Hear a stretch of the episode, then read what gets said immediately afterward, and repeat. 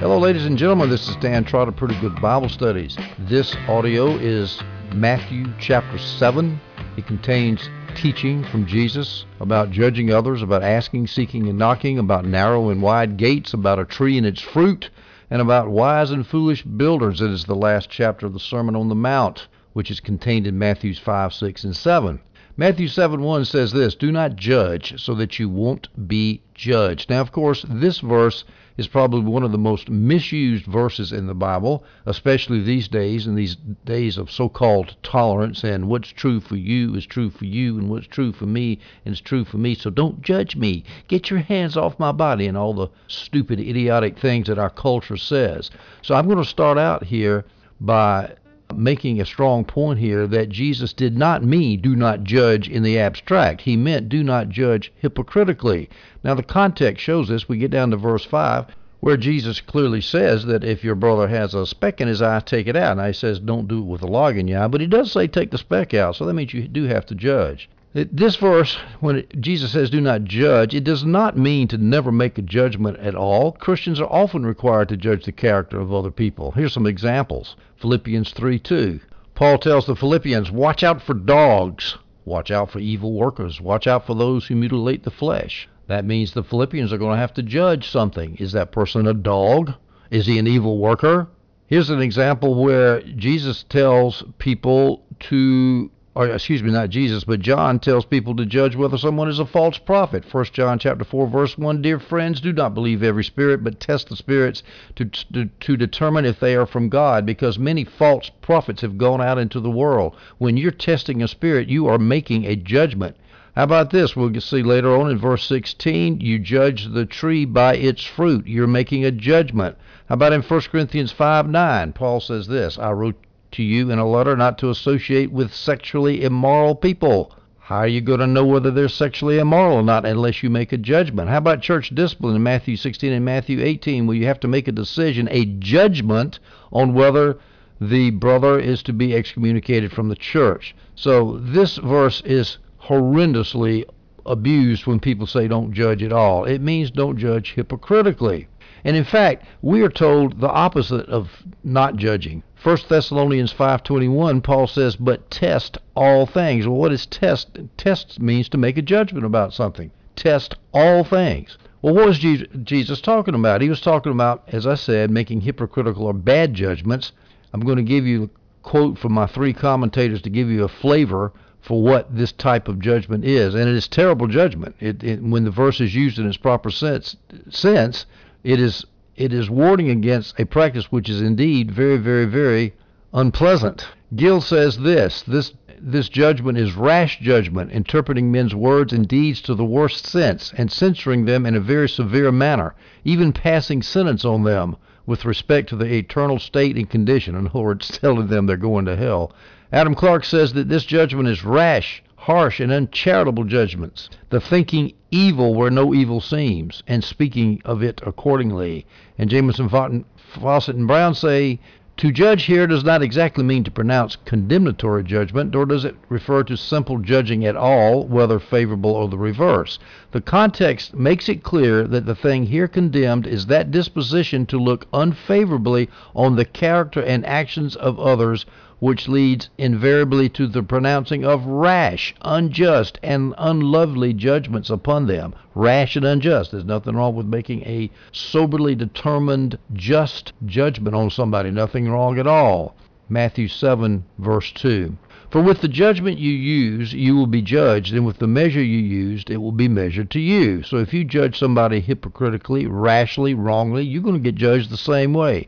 But if you judge somebody uh, carefully and soberly and righteously and with wisdom and discretion, that's how people will judge you. With the measure you use, it will be measured to you. That was a common Jewish proverb. Here's some other scriptures where the proverb is used in, in a positive sense. Mark 4:24 then he, Jesus, said to them, his disciples, Pay attention to what you hear. By the measure you use, it will be measured and added to you. Now, this is referring to spiritual things. The more spiritual things you hear and understand, the more you receive. So use a big measure to hear and understand, and then Jesus will use a big measure to give you more spiritual truth.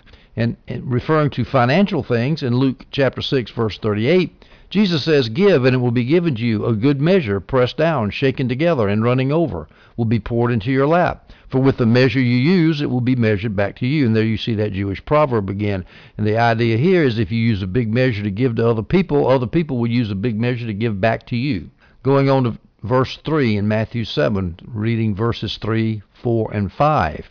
Why do you look at the speck in your brother's eye, Jesus says, but don't notice the log in your own eye? Or how can you say to your brother, Let me take the speck out of your eye, and look, there's a log in your eye? Hypocrite! First take the log out of your eye, and then you will see clearly to take the speck out of your brother's eye. And this this is a very easily interpretable scripture here. Is don't be a hypocrite when you're pointing out somebody else's faults because by golly you've probably got the same fault yourself. And in fact I've I read somewhere that it is and I've experienced this too it's common psychology. The things that you like to judge other people about are usually the things that you notice mostly about yourself. And since you know that it's in you you notice it more clearly in other people and so you're more sensitive to it and so therefore you're more likely to judge that thing in your brother that you yourself have a problem with so this is something, of course, that it's a part of our fallen human nature we have to watch very, very carefully. Well, what were some of the examples of the log that might be in a Pharisee's eye that he refuses to take out before he judges other people? Pride, arrogance, vanity, self-righteousness, hypocrisy, covetousness, iniquity. Same things we ought to get rid of before we start making judgments about other people. Now, this log in your eye is sort of a makes a large contrast between the log and the speck. The log in your own eye. In other words, you've got more of the bad thing that you're judging than your brother does. He's got a little tiny speck, so that contrast is there. Adam Clarke prefers the term splinter. I don't know how to translate the Greek there. He prefers splinter. So don't notice the splinter in your own eye contrasted with the speck in your brother's eye. I don't think that makes the contrast quite as quite as great. So I, I kind of like the translation log. Take the log out of your eye before you take the speck out of somebody else's eye. Now, as I mentioned earlier, you do take the speck out of your brother's eye. We are responsible for pointing out faults as long as it's done in a loving situation. I was just talking with some, one of my Chinese converts the other day on the phone about you got to be careful when you go to this person at, at work who's driving you crazy. You got to be careful because the thing that you see in her, she she could come back and put it on you. So you got to be careful. But we do, we do have to point out other people's faults. But it's in in the church. It's uh, in a in a in a context and an environment of love and support and admonition and warning and encouragement to build us up.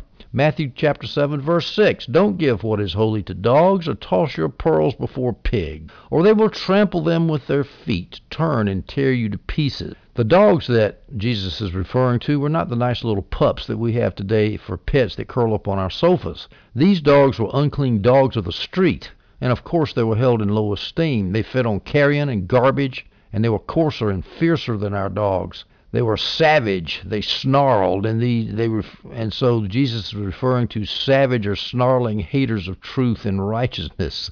Well, naturally, you're never going to give something like that to a dog to eat. Well, now Jesus is making the analogy to holy things. Don't give a holy thing to a Pharisee or to anybody else who's going to turn on you, twist what you say, and not pay any attention to the Jesus that you're trying to tell them about. There's no point in giving good news to people who don't appreciate it. Now, this principle will come up a lot when you witness. I remember one time I was working in a home for neglected and abused girls, and there was a lot of, shall we say, unregenerate behavior going on amongst these young ladies.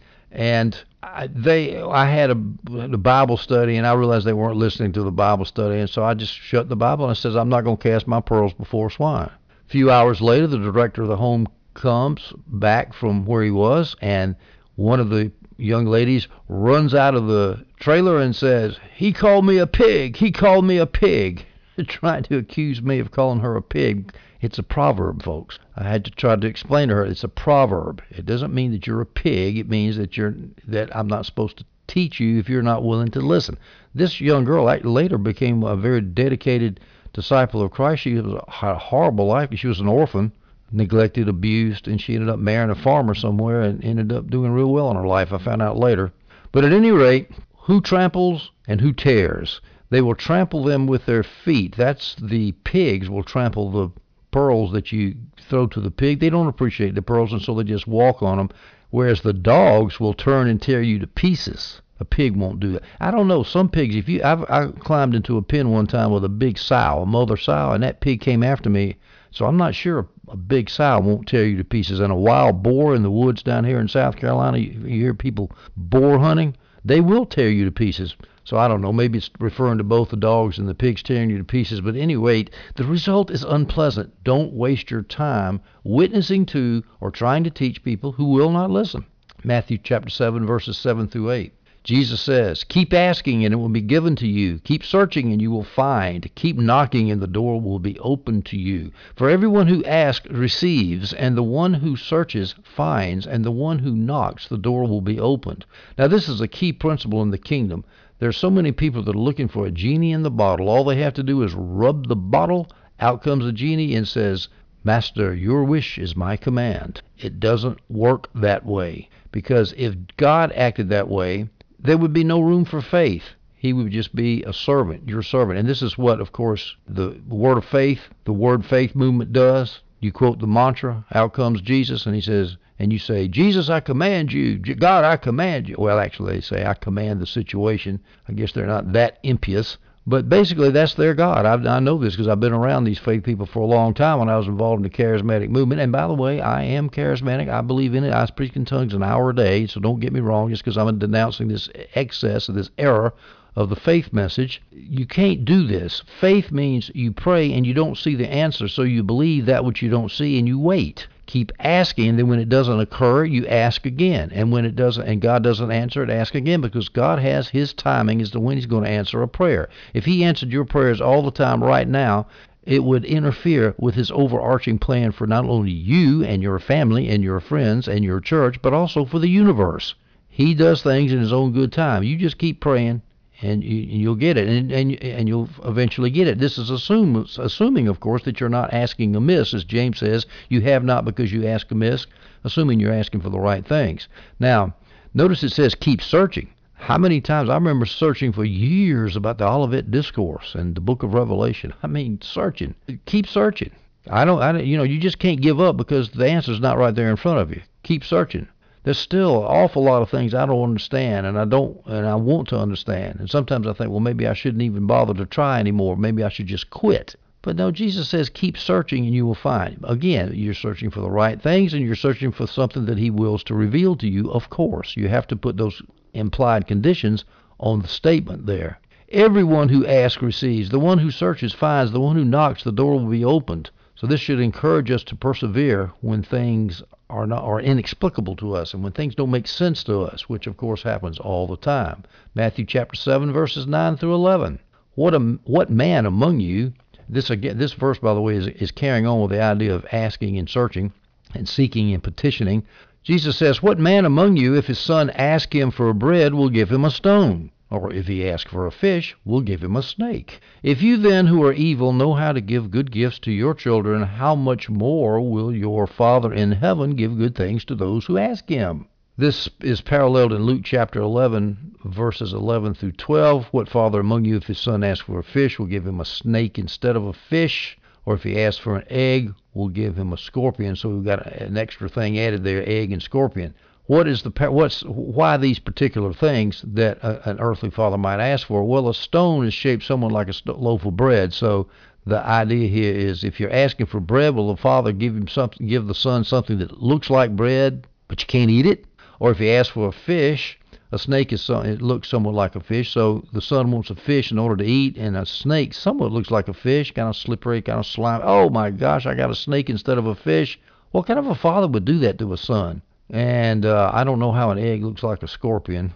But at any rate, the idea is God will give you good things, not fake substitutes, not things that, that, are repulsive to you, that turn on you, or that that's he, that's just way human fathers are. They like to give gifts to your children. Well, if God is much greater than a human child, and, and you notice here he says, if you then who are evil, meaning he's referring to evil fathers, that doesn't mean evil in the absolute sense. It means less good the heavenly father is good by contrast to a man, and the contrast to uh, a heavenly father to an earthly father is so great that it makes the earthly father look evil by contrast. But it's not doesn't mean that he is precisely in a strict theological sense evil. It's just talking about he's not God. If an earthly father can good gifts give good gifts to his children, how much more shall your heavenly Father give good gifts to you? That means God loves to give things to his children. Now you hear people talk about, well, you're just in a bless me religion. And that's true. A lot of times people do ignore the hard parts of the gospel, the hard aspects of discipleship, the cost of discipleship. There's no question that people do that. And there are some people who are in a bless me religion and they'll say, bless me, bless me, bless me. And as soon as God says to do something difficult, like love your enemy or whatever, forgive somebody, oh no, well, they can't do that. But on the other hand, you can go so far in that direction you forget that God says that He likes to give good gifts to you. And how many people in their own pride and self independence say, I don't need God, I'm not going to ask Him for that. And you need to ask God for everything, everything that is wrong in your life, every challenge that you face. You need to ask Him. Please, Lord, I can't, apart from you, I can do nothing. Please give this to me in your proper time when I need it. And ask and then wait and ask and ask and ask until you get it, and then you got a good praise report when you do get it. And if you don't get it, it means it wasn't in His will to give it to you. It's just as simple as that. The parallel passage in Luke adds something a little interesting here. Luke 11, verse 13. Luke says this, if you, well, Jesus is talking and Luke is reporting, if you then who are evil know how to give good gifts to your children, how much more will the Heavenly Father give the Holy Spirit to those who ask Him? So here, Jesus was uh, a little bit more precise, he says the Holy Spirit. Now, of course, the only time I know of anybody asking for the Holy Spirit is in those Pentecostal passages in Acts, and of course, John MacArthur doesn't would not believe that somebody could actually ask the Holy Spirit to, for the Father to give them the Holy Spirit. But here, right here in Luke chapter 11, says that the Heavenly Father, if you ask for the Holy Spirit, will give it to him. And I, I don't know exactly. It may be referring to the baptism of the Holy Spirit, might not be. But of course, Phil Johnson and John MacArthur would call people who ask for the Holy Spirit scams, frauds, charlatans, and all the other vituperous language they use. But Jesus says, ask the Holy Spirit. He's a good God.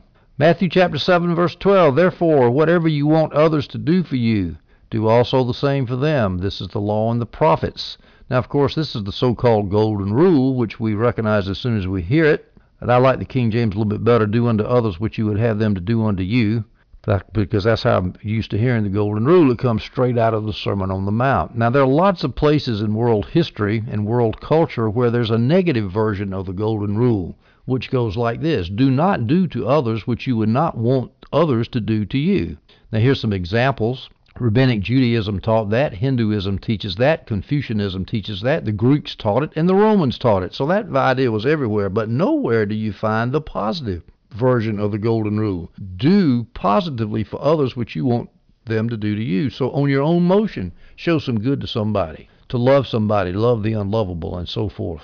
On your own motion, and then people will uh, do what you would want them to do to you. You want people to love you, then you love them back. You want people to say nice things about you, then you say nice things about other people. It's a positive thing, not a negative thing. Now, notice that this golden rule is the law and the prophets, which is just a short way of saying the Hebrew scriptures, the Old Testament. Sometimes it's the law and the prophets and the writings. Now, this is a very good verse for people who say there's no love in the Old Testament. These fools on the internet who say God is a rapist, he likes to murder children, and he and he likes to murder people, you know, because of the judgment that he's wreaking on the those lovable Canaanites who sacrificed their children to to idols. Whenever they see that judgment language, they say, "See there, God of the Old Testament is nothing but judgment." No, the, God of the Old Testament is the same God that's in the New Testament. It's a God of love, and he says that uh, in the Old Testament, you can read the Old Testament and find out that if you do for others positive things, they will do good things back to you. I haven't actually found a place where that is actually, in so many words, stated but as a general rule, Jesus is saying, look, there's nothing wrong with the law and the prophets, and in fact, it's a good thing. And you have misinterpreted the law and the prophets, you Pharisees and you Jews. It's not just about judgment, it's about positively showing love. Matthew 7, verses 13 through 14, Jesus continues Enter through the narrow gate, for the gate is wide, and the road, road is broad that leads to destruction, and there are many who go through it. How narrow is the gate and difficult the road that leads to life, and few find it. Now, Jesus here is referring to himself as the narrow gate. John chapter 10, verse 7. So Jesus said again, I assure you, I am the door of the sheep, or I am the gate of the sheep. So Jesus is saying, enter into the kingdom through me. Now, the Jewish lawyers distinguished between a wide road and a narrow road, and this is what Jesus is referring to. A wide road had to be 16 cubits wide, and a narrow road was 4 cubits wide. So Jesus is pointing out to something in their daily life they knew. The wide road leading straight to destruction. That means the people who are following the Pharisees. They're the ones that are going to be destroyed. The ones who follow Jesus and how hard it was to follow Jesus in the midst of all that horrible persecution they had to undergo, that was a narrow road. And so the gate on that narrow road was small, and the road that led through that narrow gate was difficult. And beyond that narrow gate was life, and few find it. Now, this verse, again, is misused many times by dispensational premillennialists and the pessimistic amillennialists that say, oh, at the end of the world is going to be a great apostasy and all hell's going to break loose and there's going to be hardly any Christians and we're going to be polishing the rails on a sinking ship and how depressing it is to be a Christian because all the nuclear bombs are going to be falling and the black helicopters are going to be flying through the sky and there's going to be a 200 million man army from China that's going to wipe out Europe and then it's going to wipe and so forth. How do you reconcile that interpretation of this verse with the plant the verses where Jesus talked about a mustard seed. You plant the mustard seed and it's going to grow and grow and grow until the birds who rest in it will be birds from every nation. How do you reconcile that with the promised prediction of the growth of the gospel? And in fact, a growth of the gospel which has exactly happened. There's over what, a billion, I forgot the numbers now, but it's over a billion people now that believe in Jesus. That's living. That's not counting all the hundreds of millions through past years who, who have died and gone on with the Lord. How does that reconcile with how narrow is the gate? Well, the way you reconcile it is, is, is, is during Jesus' time the gate was narrow and very few people found it. I mean, after all, it was only a, a small number of disciples who followed Jesus. Remember, there was a lot of people going out to hear him, but then when it came time to crucify him, they were all out there yelling, "Kill him! Crucify him! Crucify him!" So, yeah, things were small at first, but things are going a lot better now. A lot of people are finding it. Now, I guess you could make an application to the individual and say, yeah, it's difficult to follow Jesus. It is. There's a cost of discipleship, and so it's a narrow gate to go through uh, Jesus to find him to get saved. I guess you could do that. But I think in the con- in the context of the of the teaching here of the Sermon on the Mount, Jesus was talking about how hard it was to follow him back when the Pharisees were living. It, it should the parable should not be interpreted to say that very few people are going to get saved because that's not true. Lots of people are going to get saved. We need to go out and witness and gather in the elect and gather in the sheep. Matthew chapter 7 verse 15, Jesus says, Beware of false prophets who come to you in sheep's clothing, but inwardly are ravaging wolves. Now, this is probably referring to all the false prophets who Jesus predicted in Matthew 24 in the Olivet Discourse who would arise before the destruction of Jerusalem at AD 70. Matthew 24 verse 11 says this, Many false prophets will rise up and deceive many. And of course, if you have a preterist interpretation of Matthew 24, which I do, an Orthodox preterist interpretation of the Olivet Discourse, this verse fits right well in with what Jesus taught at the end of his ministry, as well as what he's teaching now at the beginning. There's always going to be false prophets who go out and say, the Messiah's here. Jesus had already awakened the messianic expectations. John the Baptist actually uh, had awakened messianic expectations even at the beginning of his ministry, and so obviously there are people who are going to go around saying, hey, the Messiah's here and I'm him. But they're fake sheep's clothing, ravaging on the outside, ravaging wolves on the inside. Who were these false prophets? John Gill says they were scribes and Pharisees. There's a problem with that because scribes and Pharisees were actually teachers and not prophets. I don't know if you can make such a big distinction about that because a false prophet or false teacher, I think, are very similar. They are different, though. I will say this a lot of old commentators, a lot of reform people will do this. I, in fact, I remember talking to a PhD in theology who kept talking about referring to the charismatic gift of prophecy in 1 Corinthians 14. He kept calling it teaching. I said, "Well, it's not teaching; it's prophecy." And and I, I and it was like I was talking to a wall. It was like he was conditioned to think that prophecy and teaching were the same thing. Well, since then I've read in a lot of commentaries, commentators will say this all the time that prophets are teachers. No, they're not. If they were teachers, why would Paul make such a big distinction between prophets and teachers in 1 Corinthians 14? That is a foolish, unforced theological error. But having said that, I really think that whether it's a false prophet or a false teacher, they're, they're the same thing. They're sheep on the outside, inwardly, uh, and inwardly they want to eat you alive. Jamieson Fausset Brown uh, has something interesting about these false prophets. They usually say that the gate is not narrow and the road is not difficult. They usually preaching something that's easy. If you just believe me, you got it made. I'll take care of all your financial and health and relationship problems, and you'll have it made. 2 Corinthians 11:13. Paul refers to false apostles. He says, For such people are false apostles, deceitful workers, disguising themselves as apostles of Christ. So whether they're false apostles, false prophets, false teachers, they're all the same thing. They look good on the outside and the inside, they're terrible. Well, so if we can't look at the outside, how do we know that they're false? Go on down here to Matthew 7, verses 16 through 20. You will recognize them by their fruit, Jesus says. Are grapes gathered from thorn bushes or figs from thistles? In the same way, every good tree produces good fruit, but a bad tree produces bad fruit. A good tree can't produce bad fruit, neither can a bad tree produce good fruit. Every tree that doesn't produce good fruit is cut down and thrown into the fire. So you'll recognize them by their fruit. So he rep- he repeats that word fruit over and over again. So there's your answer. You want to tell the truth from the false, you look at their fruit. Well, now the next question is, is what is the fruit? Is it how accomplished this teacher is, or prophet, or apostle is? How accomplished he is? How many works he does? How many uh, humanitarian works, or religious works, or churches he's got built, or religious organizations? No, because cultists, false prophets do all that. They go out look at the Jehovah's Witness, the Kingdom, of the Mormon temples. They're beautiful. That's not what it's talking about. You don't judge them by those external works. Could it be judging them by their bad doctrines? Many older interpreters and later interpreters interpreters say that, and I guess I, I agree with that. But Jamieson, Fausset, and Brown does not agree with it. They say um, no. That's the tree itself is the bad doctrine, it's not the practical effect of their teaching. Well, they Jamieson Fausset Brown says the tree itself is the is the the teaching and the practical effect of their teaching. People not getting edified in Christ is the fruit. Well, that's a, that's hair splitting to me. Bad teaching you can look at a prophet and or a teacher or an apostle and, and, they teach something that doesn't fit with the, the Bible. You say, well, yeah, but there's lots of different interpretations. Okay, I'm not talking about that. I'm talking about like somebody says there's four persons of the Trinity or I am the Messiah or something like that. Something that's obviously something that contradicts the Nicene and Apostles' Creed. How about that? There's no resurrection of the dead. So bad doctrine can be bad fruit. Again, that can be a problem though sometimes because sometimes what I call bad doctrine, you call good doctrine, so we might have problems there. How about immorality? That's a little easier. You got a teacher and he's out there shacking up with his secretary. Well, problem with that is a lot of people who are teaching good stuff and who are good people are weak and then they get seduced and then they of course they lose their ministry but uh, they weren't really false prophets so that one doesn't work exactly either how about the fault? The bad fruit is the opposite of the good fruit, the fruit of the spirit, which is love, joy, peacefulness, long suffering, and so forth. Kindness, gentleness, peace, and joy. Just take the opposite of that, and you see strife, impatience, condemnation. Well, that's a good indication this person's not a true person.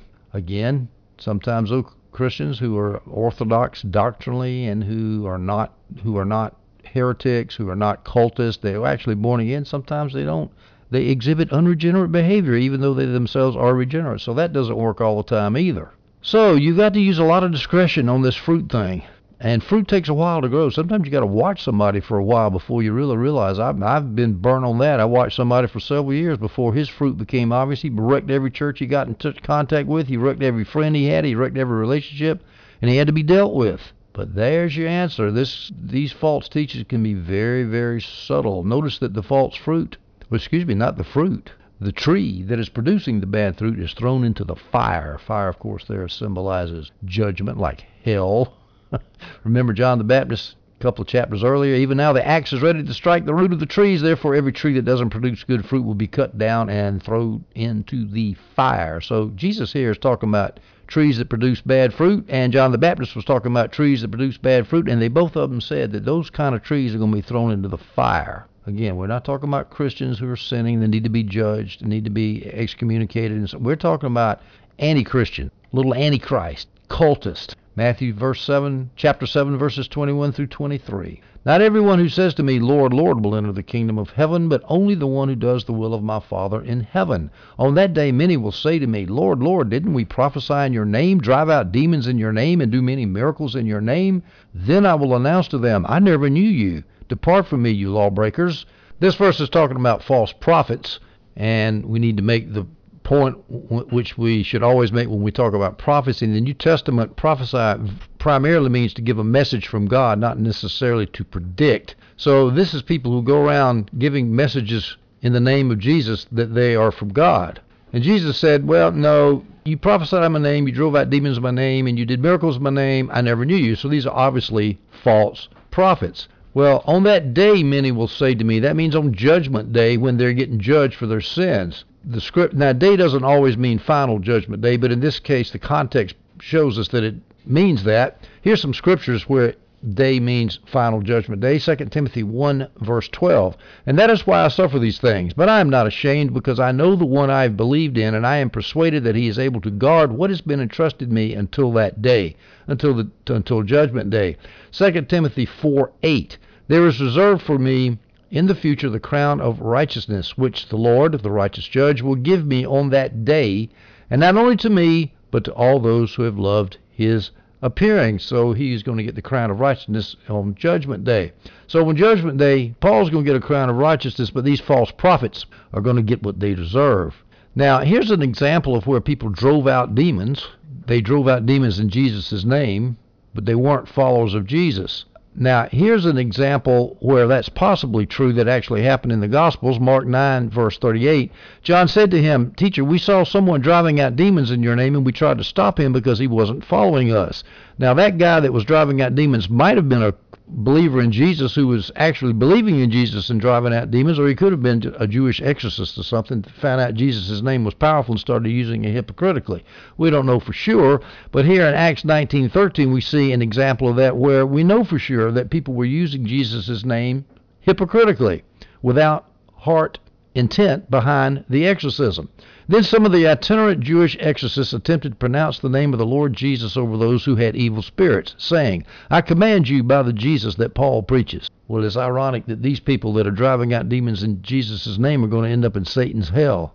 Now, that's an example of prophecies done in Jesus' name with no faith belief, with no trust in Jesus. What about miracles? How is it possible to do miracles in Jesus' name with no faith? Now, that I don't know, and I don't think there are any examples of it. So I don't know what Jesus meant by that. People who do miracles in Jesus' name, uh, I don't know. Unless they're doing fake miracle, I can't believe somebody would do a fake miracle in Jesus' name. Matthew chapter 7 verses 24 through 27. Therefore, everyone who hears these words of mine and acts on them will be like a sensible man who builds his house on the rock. The rain fell, the rivers rose, and the winds blew and pounded that house, yet it didn't collapse because its foundation was on the rock. But everyone who hears these words of mine and doesn't act on them will be like a foolish man who built his house on the sand. The rain fell, the rivers rose, the winds blew and pounded that house, and it collapsed, and its collapse was great.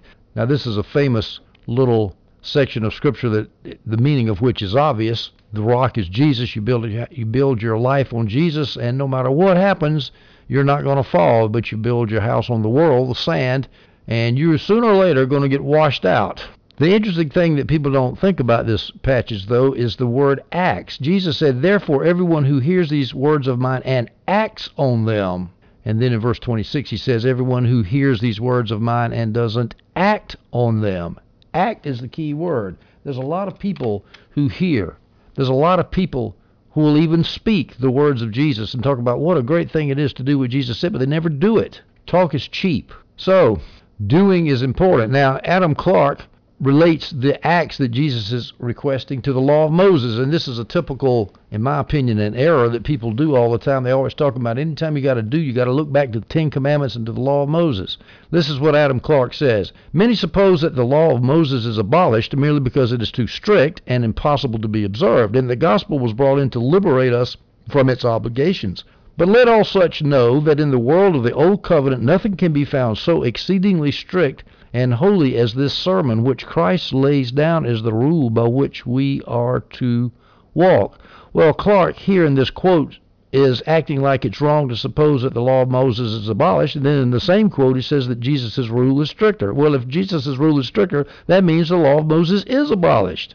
It's abolished, but it's replaced by the stricter law of Christ. Jesus is talking about his words, not the law of Moses. He says, Everyone who hears these words of mine and acts on them. So we need to, and we realize that Jesus of course, incorporates a lot of the laws of Moses in the New Testament, Jesus and his apostles. Well, let's go to the source. Let's go to the, the law of Christ. Let's go to the New Covenant and look at what Jesus and his apostles said. Here's an example, James 1, verse 22. But be doers of the word and not hearers only deceiving yourselves. Don't just talk, don't just hear, do. Luke 11:28 he said even more those who hear the word of God and keep it are blessed. Keep the word of God. And again, that's the law of Jesus not just the law of Moses. Romans 2:13 For the hearers of the law are not righteous before God, but the doers of the Lord will be declared righteous. Now there Paul is, is talking about the law of Moses, but he's talking about how Jews, uh, in order to be righteous, they got to do the law, not just believe in it. And of course, nobody could do the Mosaic law. 1 John 3 7, little children, let no one deceive you. The one who does what is right is righteous, just as he is righteous. So actions actions, actions, they really do speak louder than words. Without deeds, words are just a empty, just an empty hypocritical profession. If if you don't act on the words of Jesus, here's the trouble that comes upon you according to this verse. You got troubles coming down, up, and right across. The rain comes down, the floods come up, and the winds blow sideways. Up, down, and sideways, you got trouble. Nothing but trouble. And that's the way most people live their lives who aren't Christians. Read the newspapers, read novels, watch TV, Watch movies, and you will see that the human race is totally screwed up and it's nothing but trouble. I don't care how much money you got. I used to love to watch biographies of rich businessmen. I still do. I like to read biographies of old rock stars, businessmen, and movie stars. And the tragedy is horrible because they have everything money, fame, power, and their the tragic ends of their lives is almost universal. Every now and then, maybe not, but not most of the time, it's pretty bad. There's exceptions to that, like Christian movie stars. There's a few of them, like Jimmy Stewart. He lived fine. This Christian big businessman like uh, John D. Rockefeller was a Christian. He did all right, he, despite all of his trouble. But most people, this word of Jesus is so true, and it can be borne out just by reading and watching. Watch A&E biographies. Most people who are famous and have money and power, not based upon the Word of God, they end up living horrible, horrible lives that you, that neither you nor I would ever change our lives for chapter 28, chapter 7, verses 28 through 29. When Jesus had finished this sermon, the Sermon on the Mount, the crowds were astonished at his teaching because he was teaching them like one who had authority and not like their scribes. Now, let's see the contrast now between Jesus' teaching and the rabbi's teaching. I got this list of contrast here from various commentaries from the NIV Study Bible, John Gill, and Adam Clarke, and I've just strung it together to give you a, a feel of the contrast. The rabbis quoted themselves for their authority, but Jesus used divine authority. He either assumed he was God or he assumed the Father was his authority. He would say things like, But I say unto you, showing that he was speaking as a lawgiver. He worked miracles along with his teaching. The Pharisees didn't do that. His teaching carried its own evidence and convictions with it because his arguments were irresistible. His subject matter was more weighty than the rabbis. The rabbis were interested in rituals, traditions, how you wash your hands, how you wash your cups. They talked about frivolous cases of conscience, ridiculous distinctions, and puerile splittings of controversial hairs. Their manner of delivery was great was with great affection. Excuse me, Jesus' manner of delivery was with great uh, emotion, great ardor, great fervency, great majesty. But the scribes and the rabbis and the Pharisees taught in a cold, lifeless manner. And as a result, there were huge crowds, as it says in verse 28 here. The crowds were astonished. The teaching was such that a lot of people followed Jesus to listen. Now, this is at the beginning of his ministry, and already he's, he's causing a storm. And this is going to, of course, lead to the eventual conflict with the Roman authorities and with the Jewish authorities that's going to get him killed, and he's going to become the Savior of the world. I hope you enjoyed this lesson. Stay tuned. Next audio, we'll do Matthew chapter 8.